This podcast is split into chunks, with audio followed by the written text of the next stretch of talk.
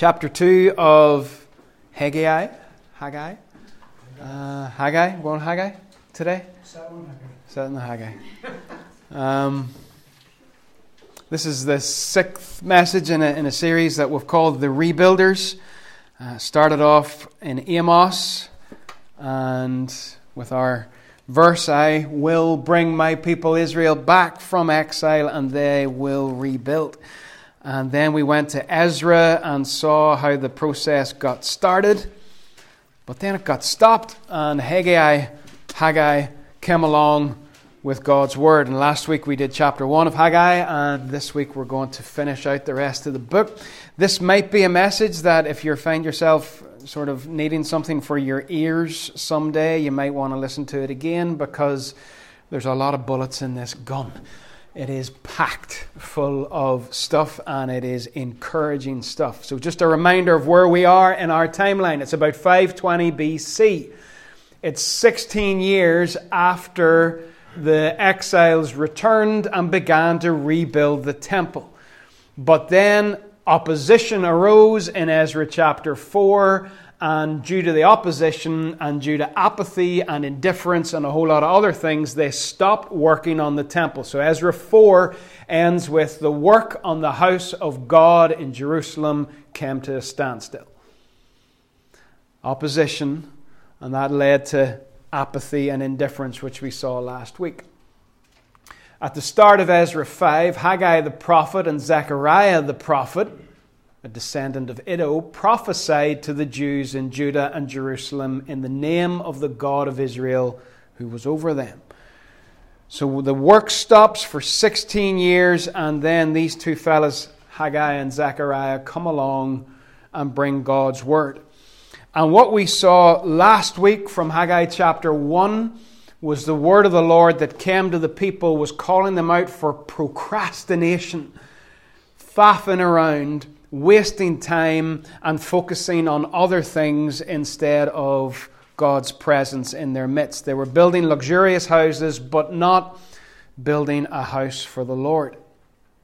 Their harvests were failing, not because they were bad at uh, growing food, but because God was striking their harvests to get their attention. And in Haggai chapter 1, they're called to think, to reflect, to ponder what way they've been living and what's going on, how things are faring for them. They're called to reprioritize God's presence and God's temple. They're called to listen to God. They're called to get up the mountain and to get resources to build the temple, which I think is a picture of, of prayer. And what happens at the end of Haggai chapter 1 is that the people obey. We didn't cover these verses last week, but they obey the voice of the Lord. The Lord stirs up the spirit of Zerubbabel and Joshua and all of the people, and they came and began to work. So the work resumed again. After a 16 year pause, the work gets started. But God isn't done with Haggai, and Haggai still will need to go to these builders on several more occasions and encourage them and bring them a message from the Lord. And that's what goes on in the rest of the book. So we're going to read from chapter 2. I'm just going to read the first three verses. We're going to cover most of chapter 2, although not particularly in order.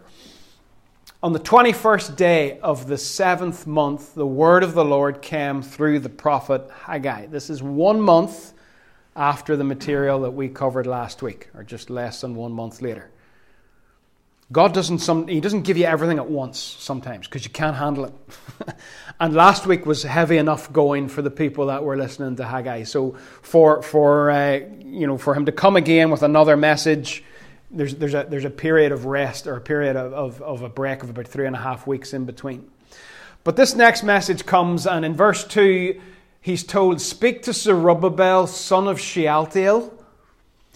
We're going to get to it later, but do you know what? See, when you're reading this little book, you do wonder why are we told every single time that Zerubbabel is mentioned who his daddy was? Every time. You're like, seriously, lad, we know. And it, but ev- nearly every time his name is mentioned in the book, it's followed up with, oh, by the way, he's the son of Shealtiel. We'll get to that. He's the governor of Judah. He's in charge of the building project. So he's probably a bit discouraged uh, by, by the last 16 years.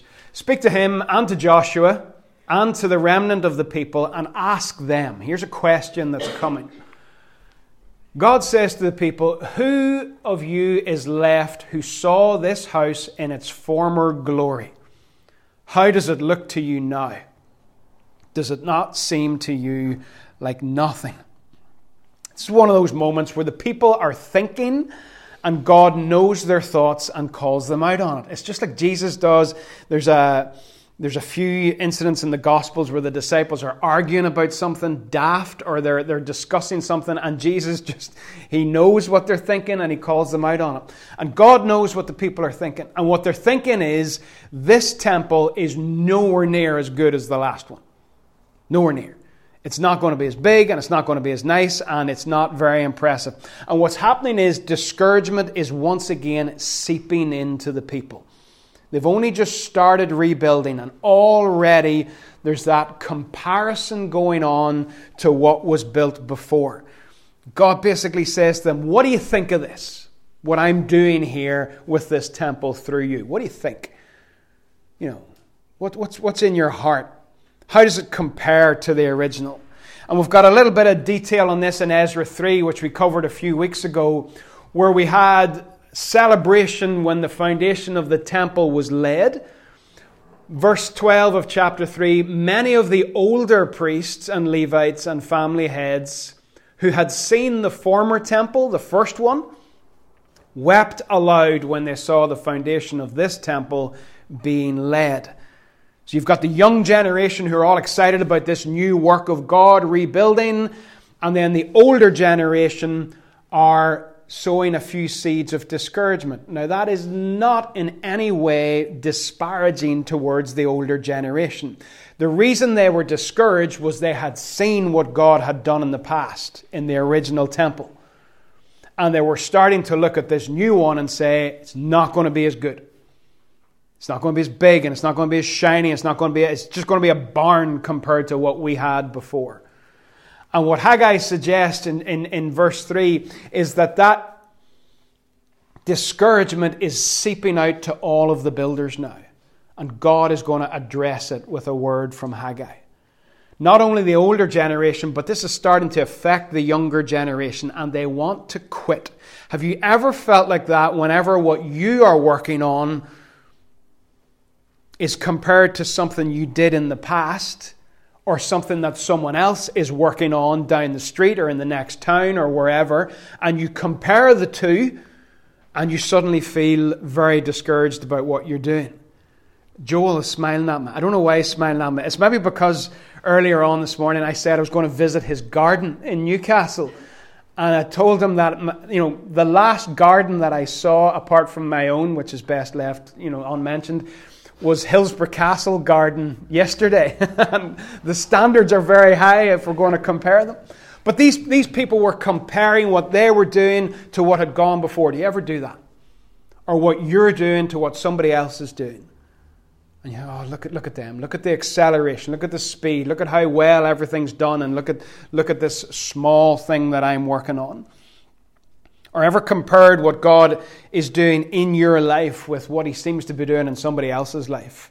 One of these people who just seems to hear God every 10 minutes, and you're like, oh, I'm desperate to hear God, you know? And you compare and you start to get discouraged. And that discouragement is spreading, and it does spread. It is contagious. Nigel started this morning by talking about the, the power of encouragement in the church and the importance of it. And I completely echo that because discouragement can spread very easily. It just takes a small group of people to get discouraged and to start saying, oh, it's not like that, and it's not like this, and that's better, and this was better.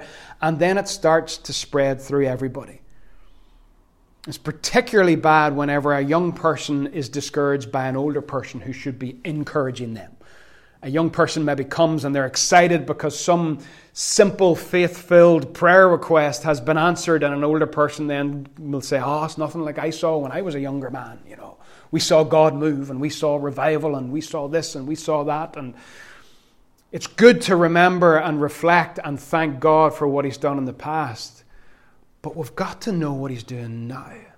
And we've got to encourage one another and not just talk about the past all the time. So, in the midst of this discouragement that God is calling out in his people, he sends a message in verse 4 via uh, Haggai saying, Be strong, Zerubbabel, declares the Lord. Be strong, Joshua. Be strong, all you people of the land, declares the Lord, and work. Don't look at what you're doing as being insignificant. And we're going to build on this as we go along and come back to it. Don't estim- underestimate how God is using you to bless others. Again, Nigel mentioned as he started just about how somebody 20 years ago had been encouraged and helped by something he'd said that he couldn't even really remember.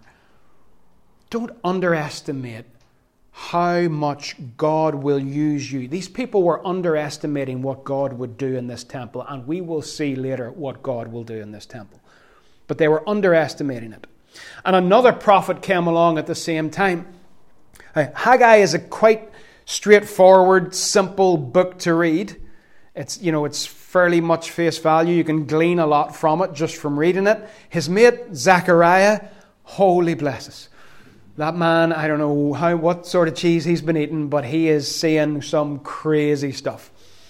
And Zechariah comes along at the same time and he says to the people, Who dares despise the day of small things? It's one of the most well known verses in a very difficult book. Don't ever despise small beginnings. If you're just working away at something and it seems tiny, insignificant, think about the number of times in, in God's Word that He talks about seeds and how Jesus himself talks about the seed going into the ground.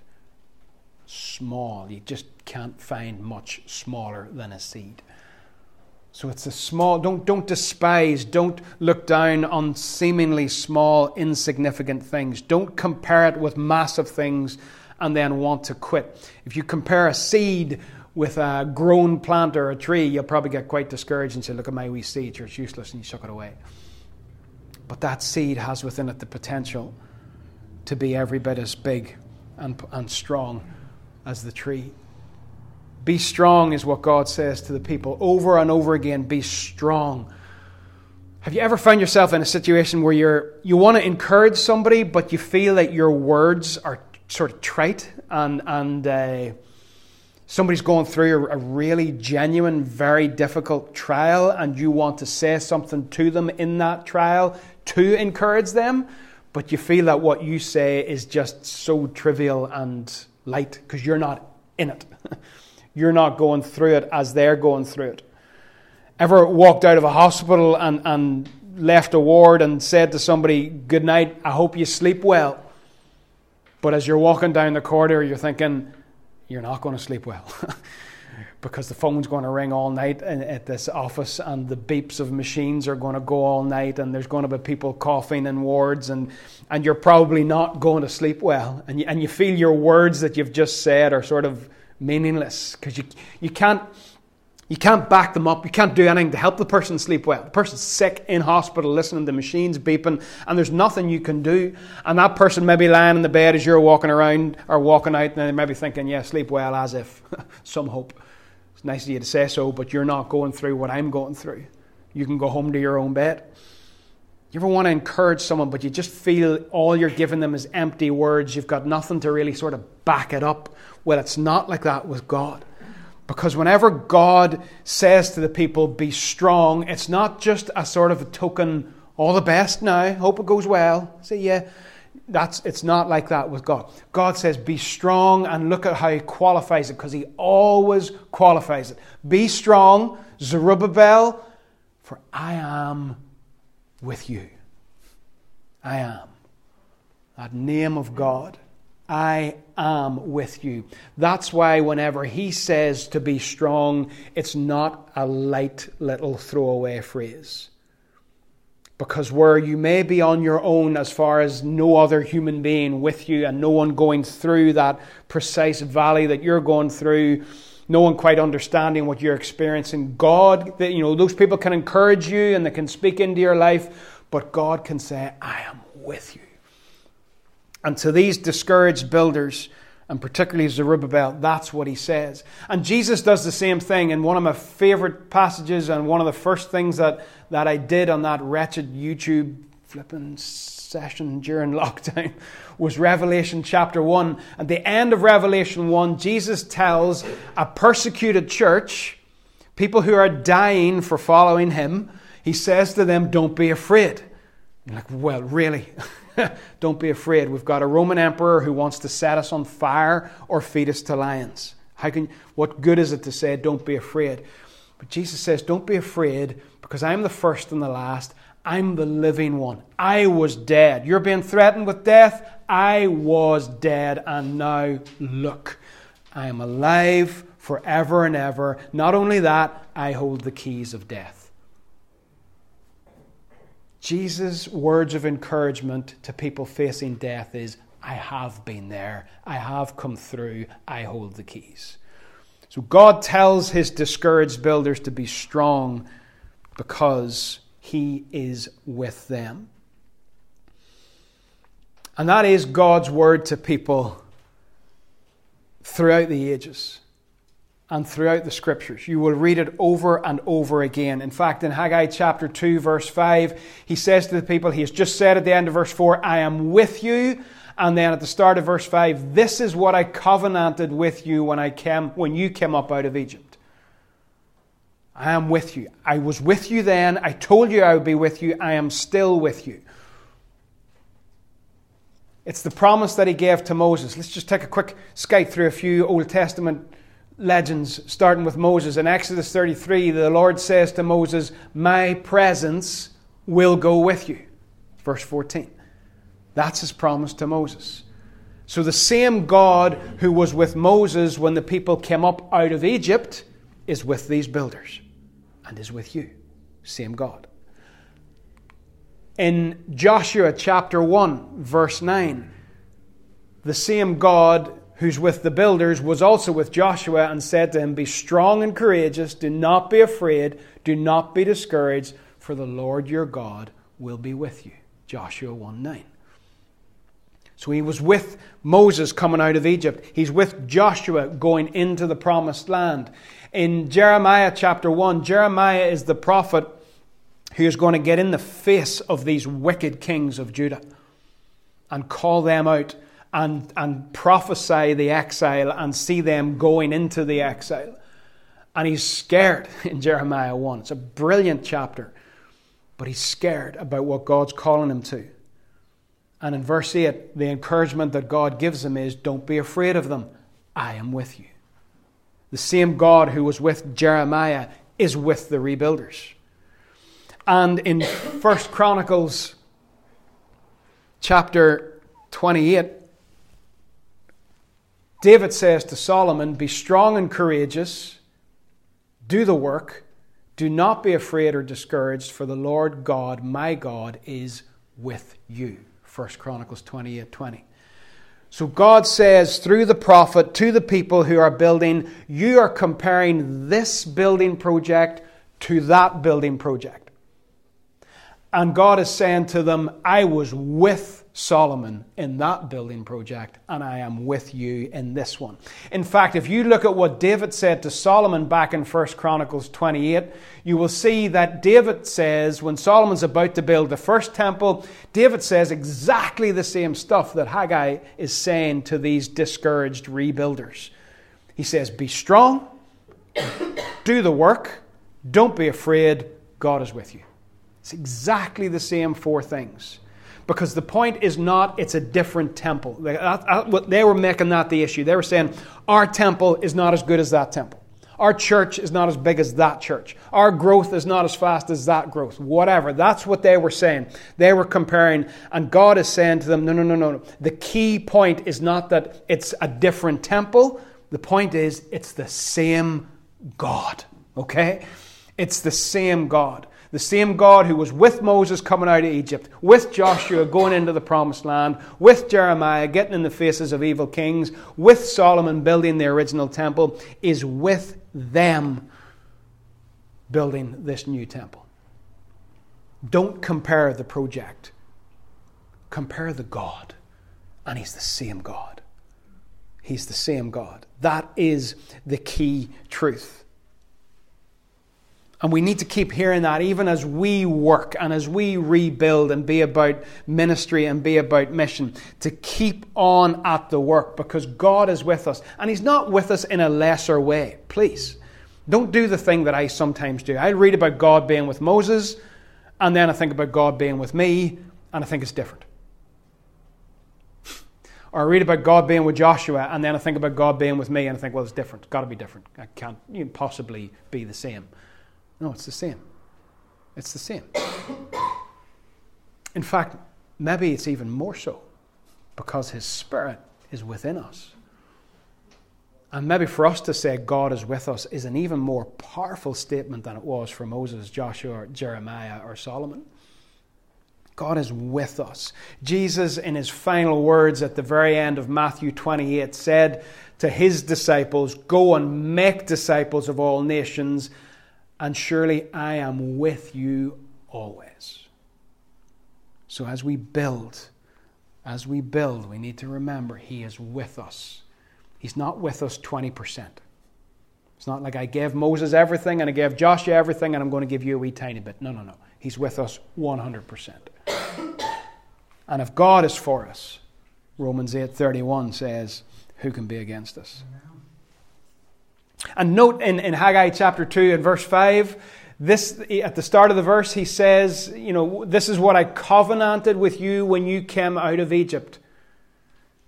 This is what I covenanted with you when you came out of Egypt. Does anybody see a problem there?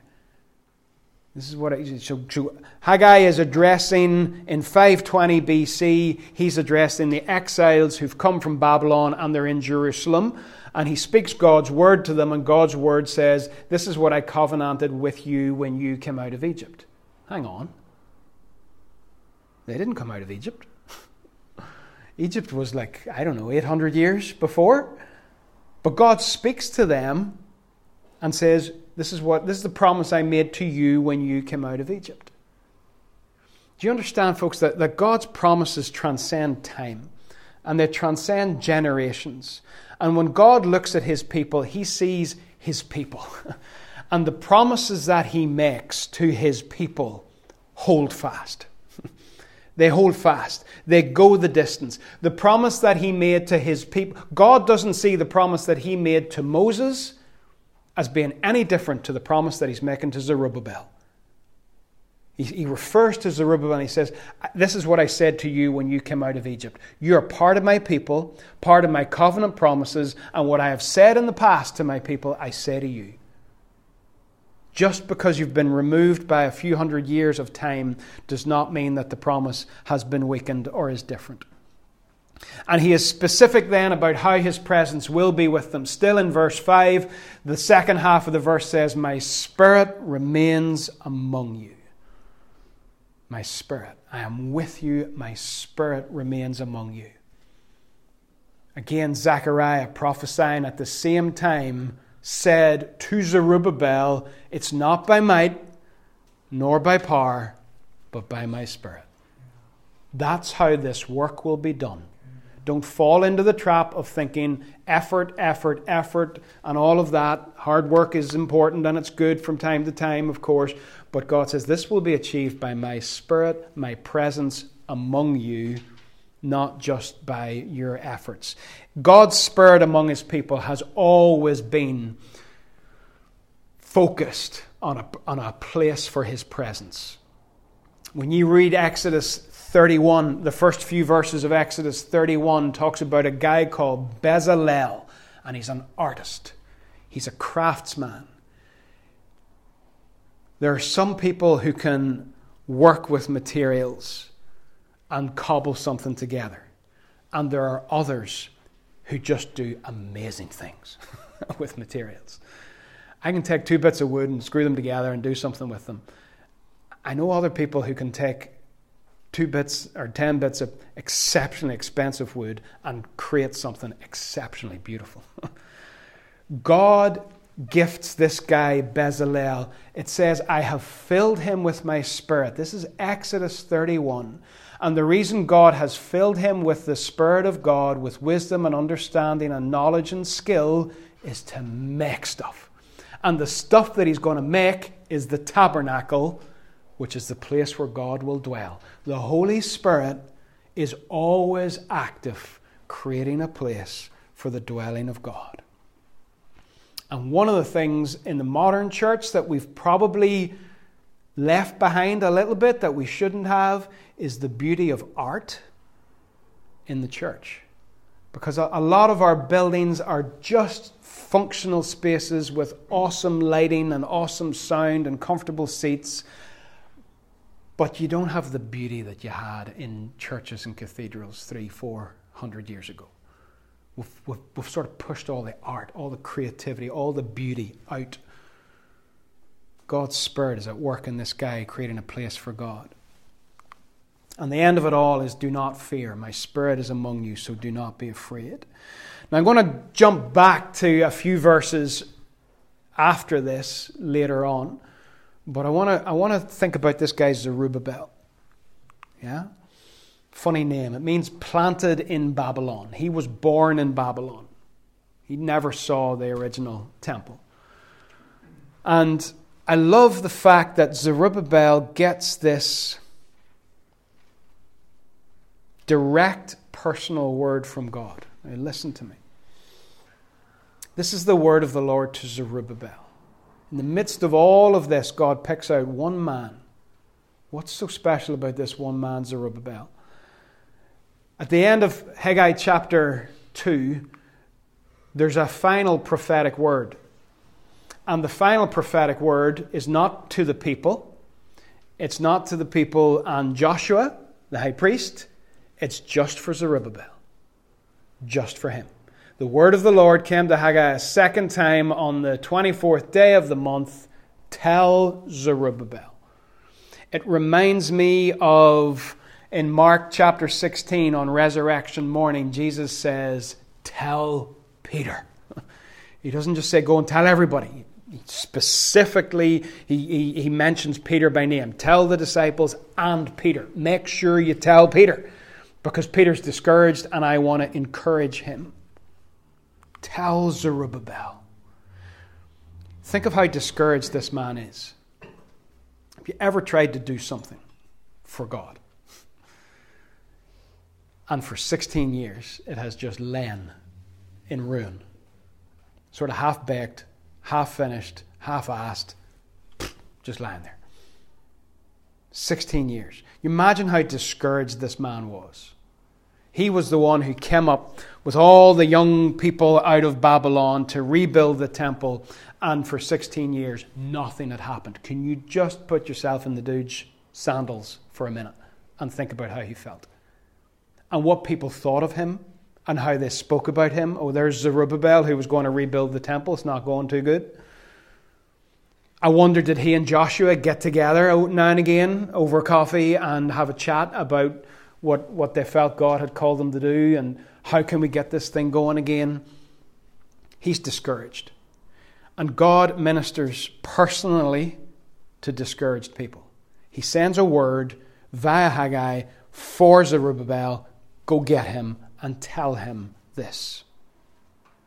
And as if that wasn't bad enough, Zerubbabel carried another burden in life that you have to sort of dig around to find. Back in Jeremiah chapter 22, now stick with me because this is good. Back in Jeremiah 22, God is fed up with a king called Jehoiakim, who is the last king of Judah. He's the one who is king whenever the exile begins. And he's a bad egg. And God is utterly fed up with him, with his rebellion and with the way he behaves and with his wickedness. And in Jeremiah 22 30, the message of the Lord comes and says this Record this man, that's Jehoiakim, as if childless. Now, if you were a king, that was bad. Okay? Record this man, Jehoiakim, as if childless, a man who will not prosper in his, lifetime, in his lifetime, For none of his offspring will prosper, none will sit on the throne of David or rule anymore in Judah.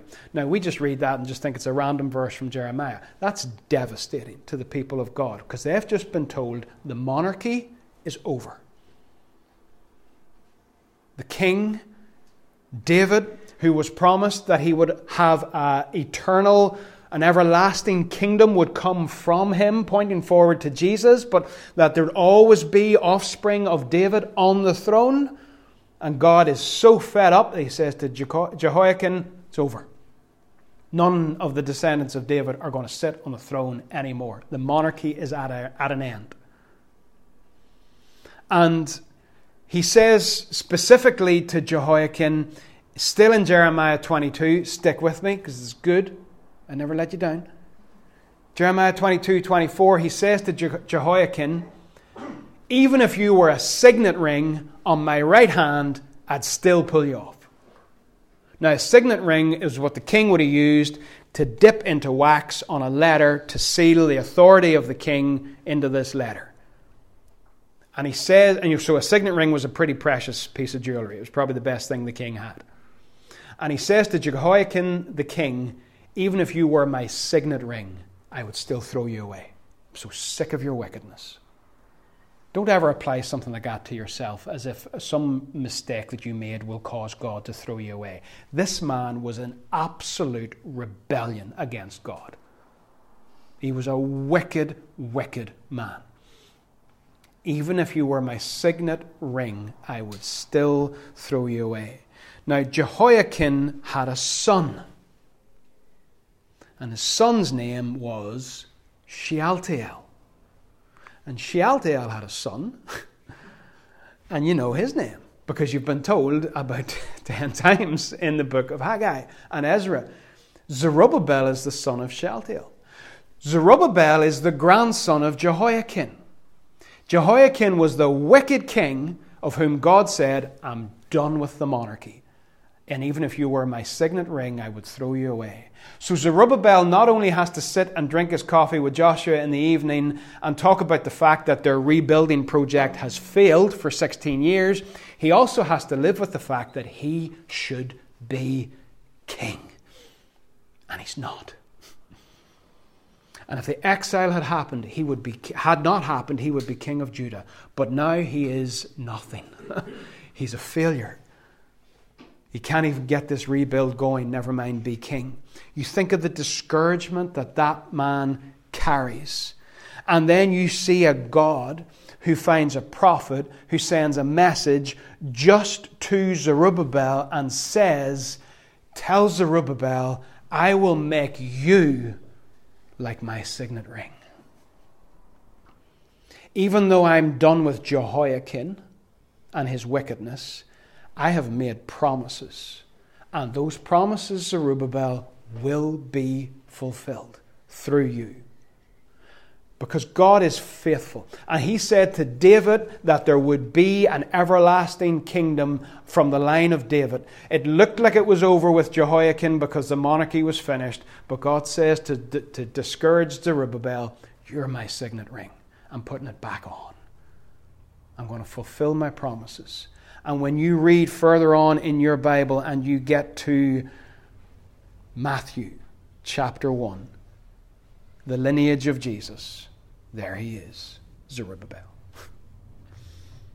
Isn't it amazing how God will go after one discouraged servant with a bespoke, tailored word for that person? I remember a time when Linda and I were going through incredible discouragement, and we thought it was over. As in, this, we thought this is going to crumble. And we went to Ballyards Castle in Armagh for an evening. We were broken beyond belief. And a guy came over to us and he started to pray over us and prophesy over us.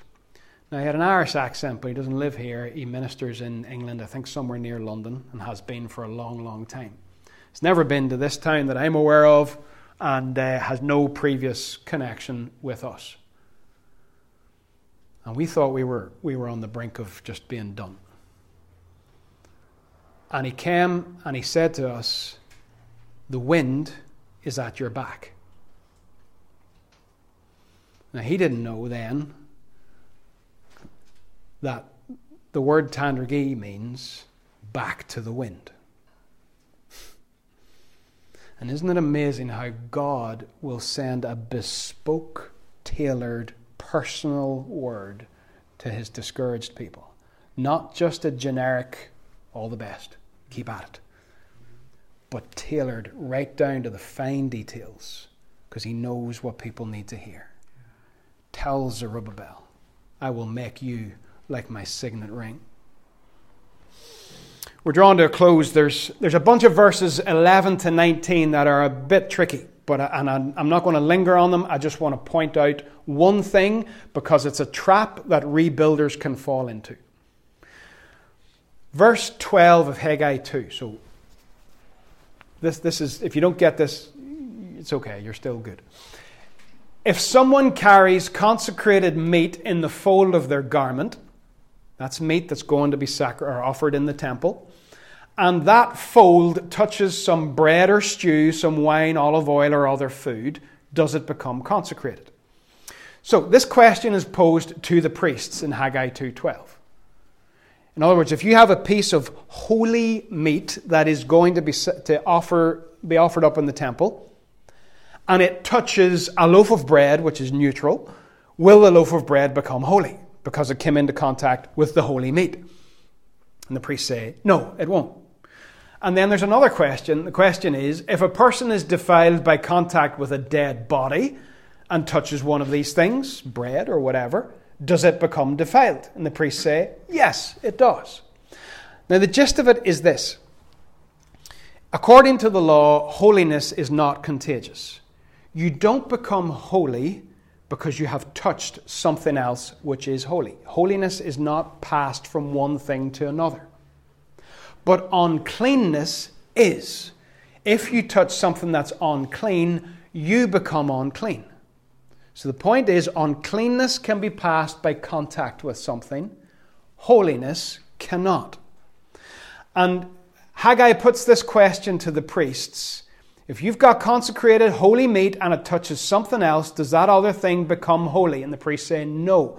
And Haggai says, Right, so it is with this people and this nation in my sight. Whatever they do and whatever they offer there is defiled.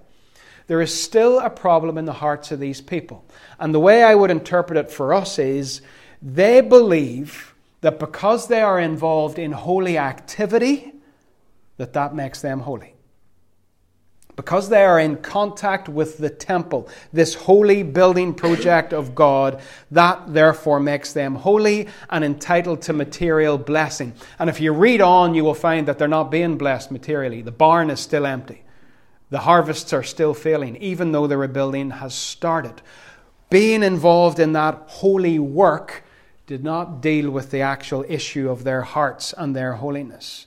You see, our holiness is an act of grace. It is a gift. It is a new heart that we need. And one of the great dangers of rebuilding is that God's people can get caught up in holy activity and think that that earns favor with God. It does not. Favor with God is a gift, it is a blessing, it is grace. Please beware as you engage in, in God's work that you don't then come home in the evening and sit down and put your feet up and say, Boy, God's got to be happy with me today. because our works does not make him love us more than he does. Nothing can make him love us more than he does. And the danger for these people was thinking that they were involved in a holy project and therefore they were making themselves holy by doing that. And Haggai says, no, it's the other way around. You're defiling the project. Once they get the heart issue right, they get this beautiful promise in verse 19 of chapter 2 From this day on, I will bless you. Right, let's finish two minutes with Haggai chapter 2, verse 6. Listen to this. If you, if you fell asleep for the last couple of minutes, wake up. This is what the Lord Almighty says In a little while I will once more shake the heavens and the earth, the sea and the dry land. I will shake all nations, and what is desired by all nations will come. Wonder what that is. The desired of all nations will come. Hmm. And I will fill this house with glory, says the Lord Almighty. The silver's mine, the gold is mine, declares the Lord Almighty.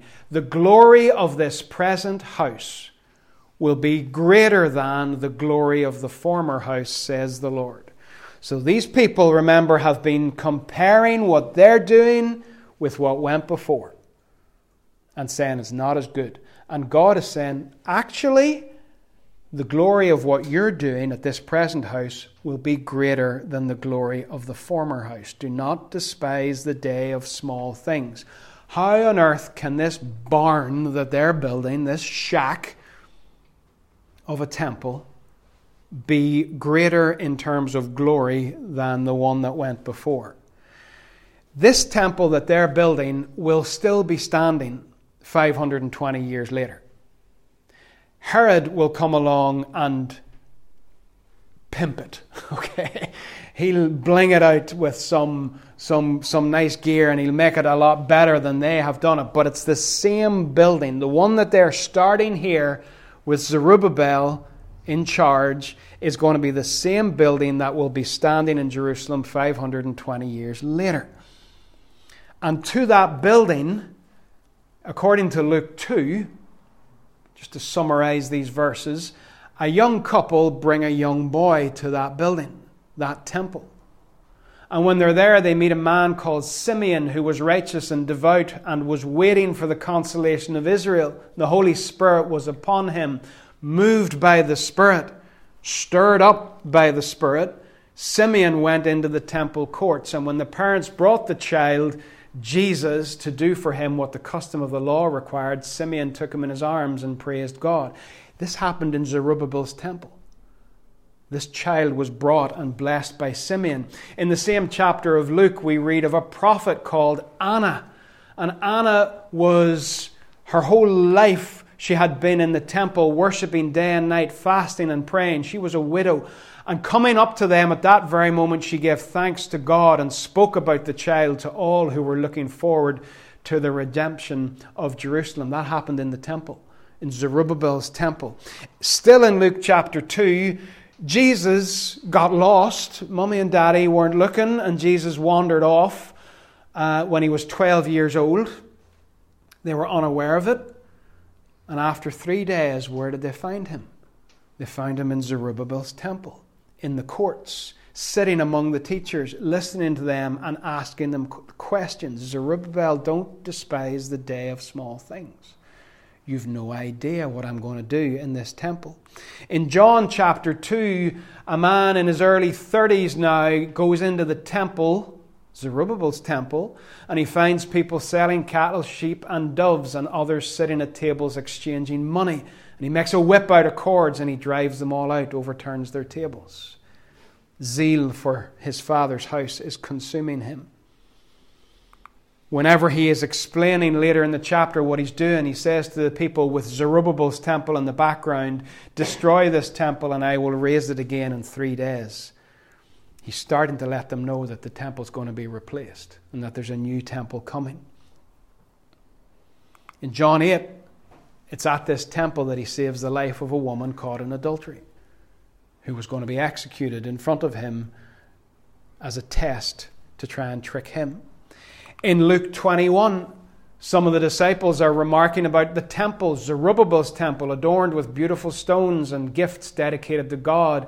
And Jesus says, What you see here, time will come when not one stone will be left on another. Because in AD 70, Rome came and tore Zerubbabel's temple apart. And in Matthew 27, as Jesus hung on the cross and breathed his last to pay for our sin, to deal with the problem of separation from God, inside Zerubbabel's temple, the curtain was torn in two. Zerubbabel, you've no idea, mate. You've no idea the glory of this project that you're involved in. You've no idea the glory of this temple will be greater than the glory of the former house, says the Lord. And in that place, because of that baby who became that 12 year old boy, who became that man in his early 30s, who became that man on the cross, because of him, in this place, I will grant peace.